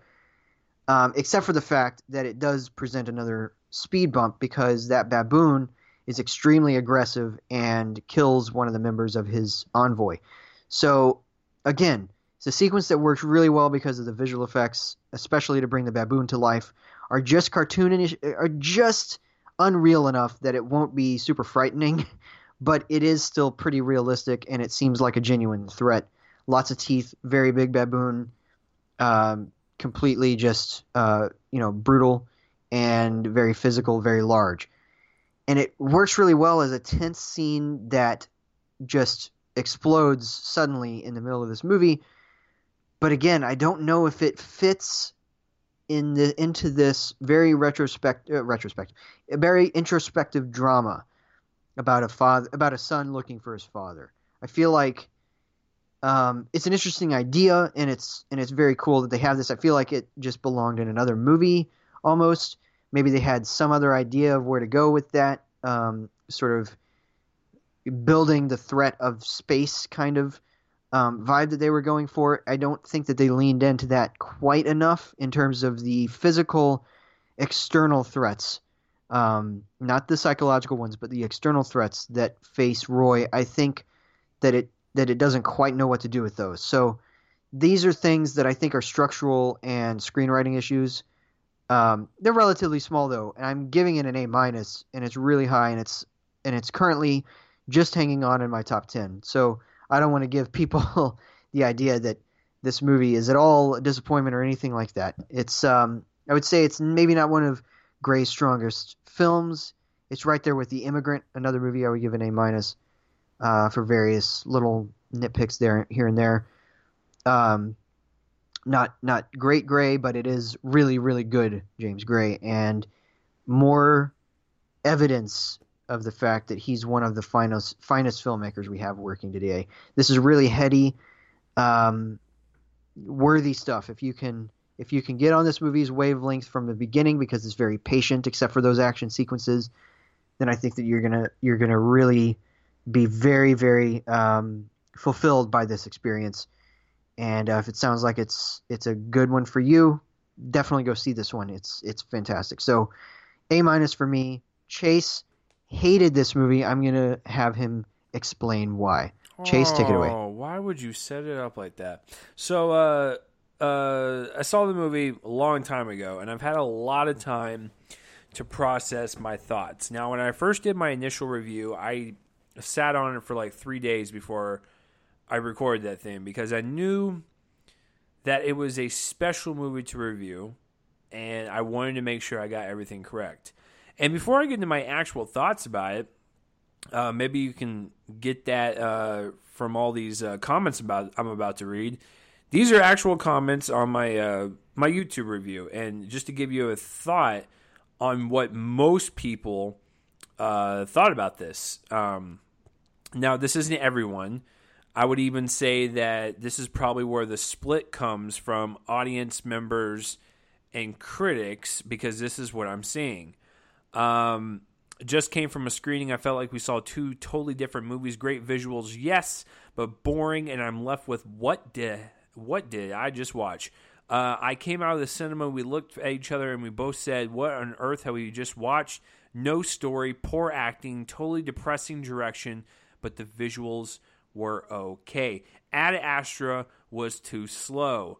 Um, no, I left that theater bored and disappointed. Unbelievably slow, very predictable. The constant narrating felt out of place. The visuals looked great, but that's about it. Let me tell you, people were walking out, and the people behind me were saying this movie was slow and it was a waste of time. And I kept wanting to leave, but I was with a friend who bought my ticket, so I was obligated to stay. I'm sorry, but this review was either dis, uh, disingenuous to support the studio or he's crazy because this movie was awful. It was so boring, there was no plot development, and the characters behaved very unrealistically. Um, let's see what else. Uh, oh, trust me, there's more. Uh, don't believe this. This film was pure garbage on every level. It assumes you are all vacuum headed dipsticks who will believe anything. This movie is garbage. Endless monotonous narration, subpar acting, no scientific realism. It is a is it a pretty film? Sure, I'll give you that. And last one, whoa, awful movie no matter what you agenda is. Garbage, garbage, garbage, terrible. Go see, and you'll see that the pit agenda is there. Give me a break. Stupid. This guy is dumb. Dumb. So those were all the comments Well- left in my review. Um, Well, Chase, let us hear what you agenda is. Right. So my my uh, my you agenda, I guess, and apparently I'm working for the studio now. Even though I totally ripped um, several Disney movies and several Fox movies this year, but I guess that that doesn't matter. Um, okay. So reading all those comments, I realized that what I was saying was the uh, uh, my reaction to the film, and I was like, "Oh wow, a lot of people are going to think this way." It seems like a lot of people were expecting it to be one thing, and I guess they were disappointed that it was something else. To be slightly fair, and by slightly I mean by a, a, a tiny little hair fair to these people, when I saw the Goldfinch, the trailer for Ad Astra played in front of it it does not represent the movie. And to be frank with you, it also shows a lot more Liv Tyler scenes that were cut out of the movie. It was a very strange marketing push for that uh, that movie. So slight credit where credit is due. I can understand why people would be furious at watching this and going, "That's not what this was marketed as." But I'm here to tell you, and I firmly believe this. I will. Um, I will stand behind this statement. Those comments that I read to you, they're wrong. I understand where they're coming from, but they simply wrong. Um, I will also go on a limb and say that this will be regarded as a classic, not only in the space genre, I think it will hold up in this decade as one of the best. It is one of the best films of the year so far. Now, Joel and Brian are the only ones that have seen my top 10 of the year so far before we get into uh, other movies we have um, haven't seen yet. So Joel knows where it's at, and that's the last time he's going to see my list. And you'll be very surprised to see where he he is at with Ad Astra and where I am at with Ad Astra, um, given the fact that you know he has been more vocal about James Gray than I have. That being said, I understand the hype train that Joel has been on thus far the the, the grade I'm going to give it, I still stand by. I know you know I, I don't give the grade out lightly, but um, I will stand by it. This is this is an impeccable movie, and I think what James Gray does, and just to kind of echo all of Joel's thoughts, because I I think pretty much uh, uh, exactly what he is saying about it. He takes this kind of like bold and ambitious space adventure. And he takes us on this journey from point A to point Z. And what a thrilling ride that James Gray takes us on. But at the core of the movie is about Pitt, his father, uh, and the relationship that he has with him. It's about uh, the human experience and how we should take care of our, our problems here at home before we start exploring elsewhere and uh, thinking that we have to go live on a different colony or a different planet. Why don't we take care of our problems here? So it's got that going for it. It's a very intimate story. It's a very human story, and it really just kind of touches the soul of not only Brad Pitt's character, but also us us as an audience member. So he's playing with these kind of like extreme contrasts with filmmaking and showing this like grand old adventure that's just really kind of out there and it is it is massive. The fact that he he takes his character and goes through all these kind of pit stops in this journey is is breathtaking. But it is a very human story and it gets right to the heart of the matter of what what the relationship is like with his father and then also what it what it just means to be human and what it means to care about people, connect with people that aren't your family members, but maybe be like a loved one or like a like a friend. It's just it's all about that human connection. And what Gray is kind of displaying here is that there is a loss of connection in humanity that you know he is seeing nowadays. And this movie takes place in the not so distant future. So you know he's kind of propping this up as like this is how it, it, it could turn out and he's just saying, "Listen, we need to uh, talk to people more. We need to connect to people and not not be so distant." And you know, and even in Brad Pitt's case, with his father leaving him all those years, you know, um, not having that kind of affect you, and you know, finding closure, doing what you need to do. Uh, so you can kind of move on with your life. So, um, like I said, you know, Joel touched upon it but there's just so many things that he's just kind of playing with in terms of uh, thematics going on here, and I, I really appreciate that. And um, you know, speaking on the filmmaking, James Gray is incredible. Like the fact that he's able to make this kind of visually gorgeous movie, really uh, outstanding sound design and music, really kind of tender performances from Brad Pitt and kind of the surrounding cast around him, and just and was able to make a movie like this is kind of surprising because it, it is a movie that you wouldn't really see in a normal theater nowadays, a, a big blockbuster on this scale, but it's so radically different than what you think it is. It's just he takes so many risks. I think it pays off very well, and um, it, it's a movie by when it was done. I was affected with on my emotional core, and I was like, I, in the back of my mind, I was like, I saw a technically great movie, and that that you know that is without question, but it also really affected me on on that level, and uh, that's all James Gray's doing. So I, I really appreciate him uh, for doing that. Speaking on the technical front. I said this in my my tweet when I walked out of it. I firmly believe it. I don't give a crap that a space film just won for the year prior uh, for the same award. I think this is a lock for visual effects. I will even go out on a limb and say that this will win it, and this is going to be the only win it's going to get. But uh, I, I'm cool with making that bet now. And when it doesn't happen, Joel's going to laugh in my face, but that's okay. Uh, I, I actually did my first predictions. I don't have this being nominated for now, but we'll see. We'll see what happens. We'll see. We'll see how the buzz around it uh, surrounds it.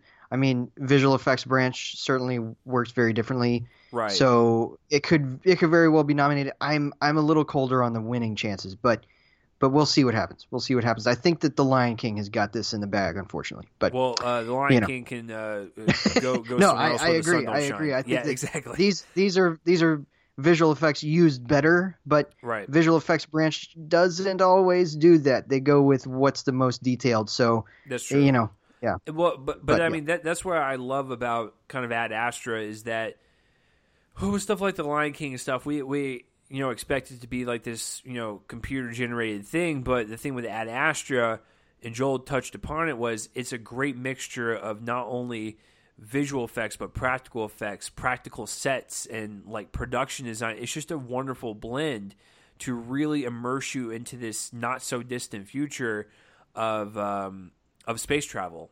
And every time when he is outside of a spaceship floating, uh, it, it is so realistic. Like I felt like I was in space most of the time, uh, watching him go throughout this, and like even the opening scene when he's on top of the uh, space station and like you can see Earth below him. It's just it is gorgeous stuff, and it, it's it's just it kind of took my breath away. It's it's outstanding visual effects work for sure. Cinematography complements that. Beautiful compositions, uh, beautiful color usage, uh, whether it be on Earth, the Moon, Mars, uh, or even uh, where his father's at. It's just wherever the the movie is taking place in its next setting, it is uh, accompanied by the uh, correct cinematography and just lighting to make you make you feel, make you feel like there's atmosphere to it. It's just it's really good stuff to look at, and we saw it in IMAX. So they uh, they spoiled us with the IMAX screening. Uh, just want to be upfront with you guys, and it does not affect my viewing of it with the grade and everything. Uh, but I appreciate it because it makes you see all the little details um, and just really kind of appreciate the artistry uh, of it as well. Uh, I'm going to get to some of the, the points that Joel pointed out that didn't really um, work for him um, but I will uh, start out with uh, uh, Brad Pitt uh, first. this is definitely listen. I liked Once Upon a Time in Hollywood for what it was, and he was great in that that movie. But this is a completely different animal, and uh, if you were to ask me to pick one, I would prefer this one. it, it is a a type of performance that is it's commanding, but it's also touching. Like this is a guy that, like Joel stated, he doesn't get above a certain uh, heartbeat, and you know, uh, and so that's that is very telling of his character because he's very dedicated to his job. He's very focused. He doesn't uh, uh diverge from any like emotional um, attachments. Like he is, he is in it, and he does not break away. And so I, I think that his um, his character, and his performance is almost like an egg like on the on the surface and from a distance he looks like he has this hard shell around him he's not going to ever break and he's just going to complete this mission uh, get his dad and come home but throughout the movie there's several cracks and it, he, he's got those light cracks going on where like he's going to shatter at any moment because he's bottling up all this emotional turmoil that he has uh, from his dad leaving you know, stuff he's got going on on Earth with Liv Tyler's character. There's a lot going on, but he he bottles it up, and that's not healthy. And you know, he uses work as a distraction for all that.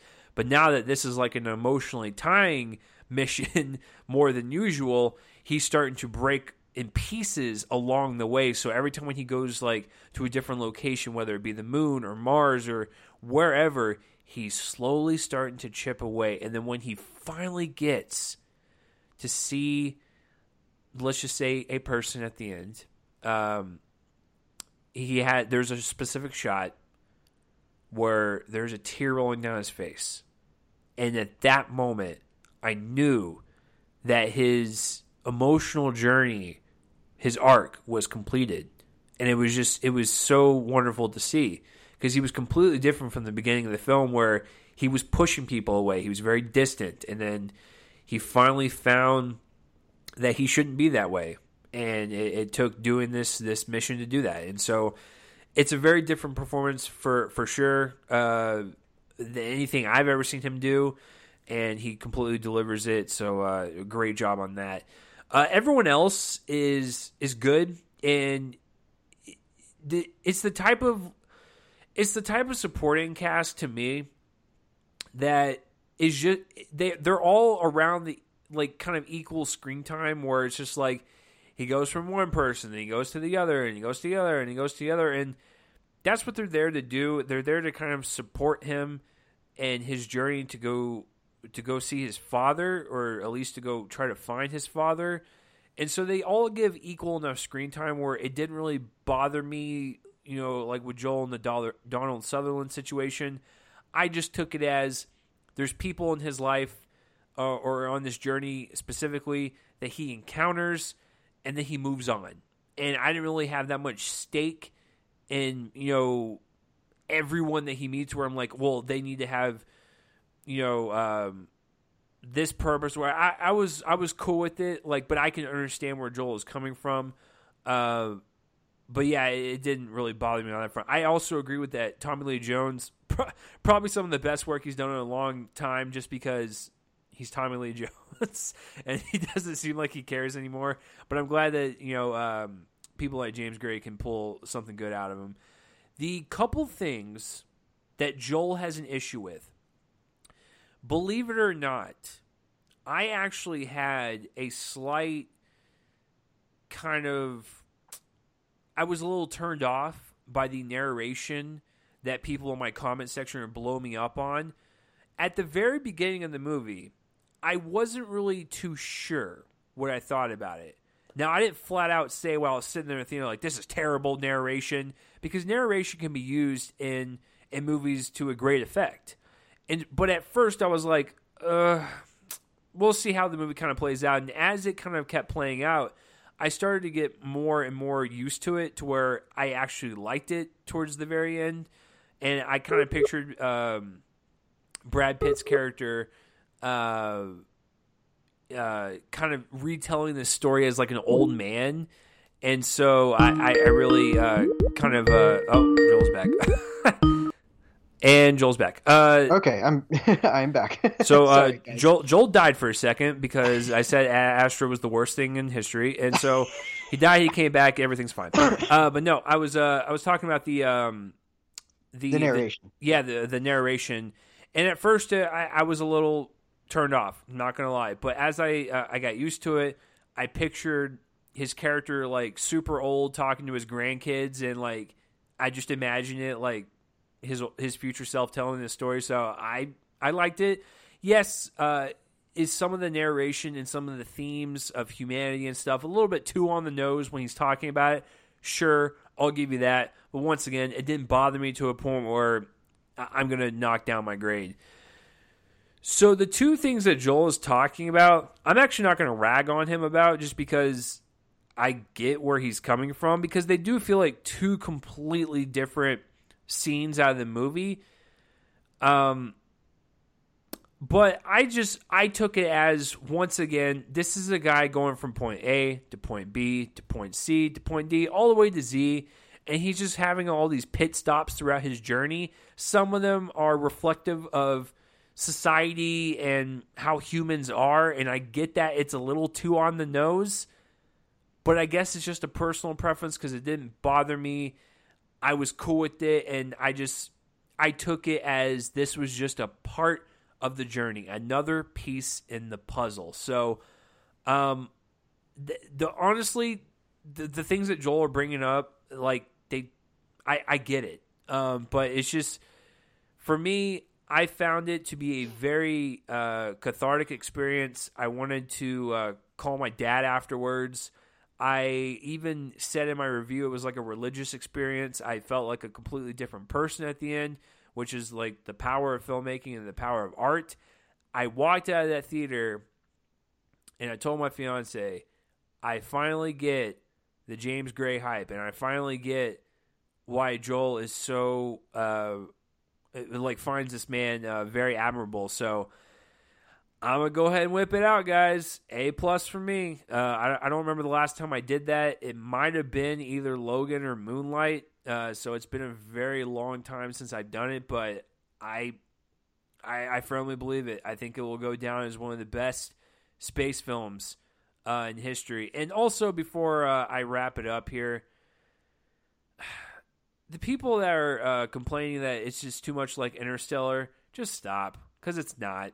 like it just it's hmm. two, two different movies. Like they're completely so, different yeah, movies. I don't they're care if they're shot by the, sa- the same guy. Like I, I, realize they have the same cinematographer, but chill. Right. It's it's just stop it, please. Um, uh, that that irritated me. I saw that. I was like, who wrote this article? Uh, it's like they they've only seen three movies in their life. So, um, yes, uh, I love Ad, Ad Astra quite a bit, and uh, I told Joel this a couple days ago, but I'm scared for like when we see stuff like Uncut Gems, Marriage Story, The Irishman, and all these movies because it's going to make it even tougher for this list. Because if those movies yeah. were as mo- remotely good as we think they are, and what people are claiming to be, then Ad Astra might be like bumped down a lot for me, which is going to be saying something. So uh, yeah, if this, I will say, I will say this: if Ad Astra is a is a great start to the last remaining months of the decade, then oh my god, please give me all the movies because I'm excited. So uh, Ad Astra A plus, and um, so Joel, let me ask you this. Because we were talking about how this was really critical for Fox's kind of success and if Bob Iger is going to be uh, uh, an evil person and pull the plug on this, but is because I realize it's an expensive movie. Is 19 million too low for a debut for this? Because that's how much it opened with. Do you think that is is salvageable, or do you think that's kind of like a, a number that tells Iger that this is one step closer for him to be be uh, looking at the numbers, going, we can shut this down? Here's what I think is in Iger's mind. I think that actually Ford v Ferrari is less expensive. I think that that one's like 70, 65 or 70 million. So I think that he's more worried about that movie because if he can't get or if you know he can't usher through a release of a movie that's 65 or 70 million dollars to at least make its baseline budget back, then yeah. Uh, then yeah, he's going to pull back on uh, on these kinds of releases from now on. But I think that um, this one, yeah, it's a hundred million dollars. Twenty million to open is not a great opening. It's gonna it's gonna uh, struggle, especially. I mean, it might make some this weekend just because there really isn't much coming out. There's Abominable and Judy, and I don't think they're uh, the same kind of audience is going to be seeing one of those. so it may be that it, it can make a little bit more money this week. Um, but I think that when, once next week hits, maybe it dies off a little bit. And for right now, you know, it did an, it did okay um, as an opening, but yeah, it may not be what Iger wants um, as sort of the person now tasked with uh, with overseeing a lot of these releases and so I really hope that Ford v Ferrari does well uh, because I think that that's actually a little bit more important, um, being well, the less ex- the less expensive movie. And the saving grace is going to be if one or both of them can be nominated for something. Right. Yeah. I mean that'll that'll definitely show that they're that they're still capable of that. But I I fear that Iger's all about the bottom line. Yeah. And uh, so I don't know the Oscar chances for something like Ad Astra you know, I've got it right now in my in my um, uh, my predictions only being nominated for sound editing. I think. Um, we'll see how that goes, but um, Ford v Ferrari. Meanwhile, I've got down for I think it's like maybe nine nominations. So maybe that that's the bigger play, and that's the one that he's going to be watching more so for. Um, something like Ad Astra was always going to be determined by first week word of mouth, I think. So it may have been that Iger foresaw that, kind of knew that that was probably going to happen. Maybe was aware of the f- kind of filmmaker James Gray was. Maybe was aware that this wasn't going to be an easy sell. Um, even though they were trying to make it one with the trailer, which is completely misrepresentative of the movie. But Ford v Ferrari is an old-fashioned drama with with big actors and an easy concept. So I think that they're they're going to be watching that one more so. And Right. if that one succeeds, they might they might let. Uh, I think it's actually technically Woman in the Windows, the last one next year from Searchlight, but maybe they'll keep them going. You know, after that point. And um, yeah, so I don't know. It'll be interesting to to watch this uh, to watch this unfold. And I sh- I also want to tell people with my hangups with Ad Astra, I'm telling you, I feel like maybe rewatches will settle them. Um, I was only able to see this once, so I haven't seen it again. But uh, but yeah, so obviously viewings are never in stone. You can, I mean, well, never. Sometimes they are, but a lot of times they they can be they can be they can shift and uh, this might be one of those cases because it's a it's a very it's a very heady film. There's a lot going on in it, and it opens it, itself up to multiple viewings. So, yeah, I mean, I could I could turn around. It could be that I'm giving it an A minus, and it's somewhere like way up on my list at the end of the year. That happens, and um, yeah, so And uh, In any case- a little fun fact, Joel, before we uh, we close this out, in the two hour plus runtime of that film, I asked Joel specifically, uh, "What was your favorite shot in the movie?" We both had the same shot. Yes. Like I, I was, I was very like I was very uh, wary of asking. I was like, "Man, he's gonna probably pick something else." I was like, I was like, "Wow, we had the same one." So Yeah, and Yeah, it's a crazy shot. Won't give any sort of context because it's a huge spoiler. But yeah, it's a it's a fantastic shot. Yeah. and uh, yeah, comes near the end of the movie. We'll just say that. Very near the end of the movie. I think it's actually one of the last shots in the movie, kind of. Um, all right, folks. Well, we were both huge fans of the movie. A plus from Chase. He's big on it. A minus for me. I'm definitely a fan. Definitely go see this one. Don't listen to the people who are who have a specific idea of what this movie's like. Well, apparently, I have an agenda. I work for the studio, uh, and it's boring and pretentious. So, I mean, hey, listen, if you think that, that's totally cool. I can tell you right now, I don't work for 20th Century Fox. I have ripped their films plenty of shreds. Trust Yes. me. Exactly. Um, so Chase agenda and me agenda is not to uh, not to just praise this movie because we're cool uh, or whatever. it's it's well, wait, fantastic. wait, Joel, did your Disney paycheck clear? Yep, ten okay, cents. okay, so it Uh, is clear. Mine didn't clear yet, so it's a bad movie. But once it clears, I'm gonna say it's good. There we go. All right, loyalty, man. Uh, corporate corporate capitalism. All right, so, uh, uh, yeah, that's it. That's that's our review of Ad Astra. Now, next week we are going to have the least controversial episode of all time. Oh my god! It's not going to cause any comments. oh, after it's reading all the to- stories this week, oh it's man. going to be extremely low key. No, like in the thousands of views. Nothing's gonna happen. We're talking about Joker.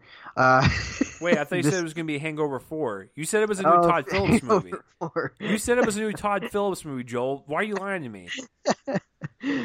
we are going to be uh, reviewing Starsky and Hutch 2, Oh, God. That's even worse. Older School. I don't know. Uh, okay, so Older school. the third road trip, because I know that there was a second one Oh, my uh, God. for, for that. Um, no, Joker from the director of Road Trip. Okay. Uh, uh, you know, I'm looking forward to this. Um, one, I'm looking forward to getting past this week, uh, just because of the discourse being so oppressively awful.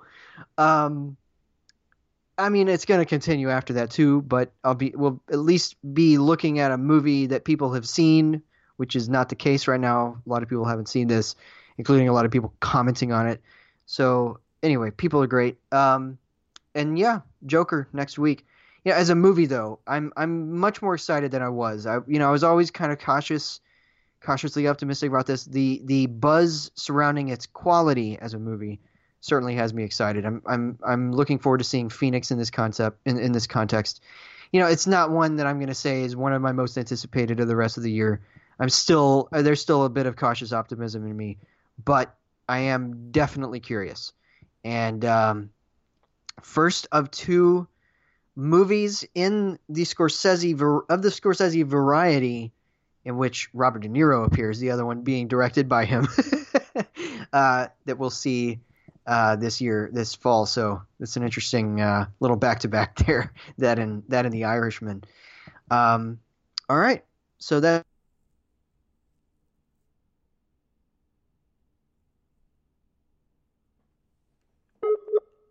So this week has been a little bit different. I think I talked you definitely talked Hello? and uh, it, you you you talked and it went out and then okay, uh, and, and, then, it did the back. whole yeah yeah. Okay, so I'm still on. Uh, live show guys, sort of semi. We're we're recording this. Okay. Um, so this week's a bit different. I'm gonna have reviews, but none of the theatrical releases I reviewed uh, Ad Astra last week.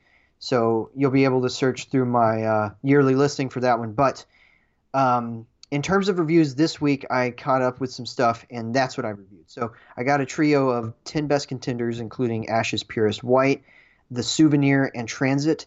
And then I've got a trio of uh, 10 worst contenders, uh, the third of which I caught up with today, including After, The Last Man, and Unplanned. And one of those is my um, first zero star review of the year. So you'll find out which one of those that is whenever you uh, tune in on Saturday morning. If you want to follow my daily uh, viewing progress, you can follow me uh, on Letterboxd. You can just search my name or type in the box uh, letterboxd.com slash jcopling. Follow my ramblings and embarrassing uh, em- embarrassing personality on Twitter at Real Joel Copling. That's R E E L J O E L C O P L I N G. And um, that's about it. So I guess I haven't even told Chase this, but you can also keep an eye out this weekend because while I am not covering the North Texas Film Festival like Chase is, I am covering one movie with him, and that is tomorrow night with uh, Marriage Story. So we will have a joint review. Chase, I'm telling you that now on air, even though I didn't tell you that before. Uh, we'll we'll be uh, we'll both be reviewing that for Dallas movie screenings. So I should have a review up, uh, or we should have a review up sometime this weekend, and um, and then yeah, that's it. Uh, so where are you on the the internet? The internet uh, at Twitter, you can follow me at Real Chase Lee, and then uh, follow the podcast on Twitter at Real Me and Podcast. And as far as this podcast goes, whether you're listening to on Castbox, Spotify, iHeartRadio, uh, iTunes, wherever Spreaker, wherever you get it. Uh, you know, like, favorite, comment, rate, do what you got to do. Uh, help boost this show up and uh, spread it around. Let people know what is up. And speaking of the film festival, uh, yes, we will be reviewing that one together. But um, I got five movies uh, or five um, five I'm doing, uh, you know, one of them is a collection of short films, so it's not technically a film, but um, got Marriage Story, The Lodge, uh, this little family film called Back of the Net, and then Dolemite is my name, and then of course uh, the best of the Dallas International Film Festival short films. So those are the five I'm doing, um, and so what I plan on doing, since this episode is dropping tonight on Thursday night it gives you guys a head start on it because I'm probably to do this the film festival episode probably on Monday or Sunday. I'm not really sure, but it, uh, at the earliest it will be Sunday. Where it won't be a long episode, but it'll just be me talking about all the movies that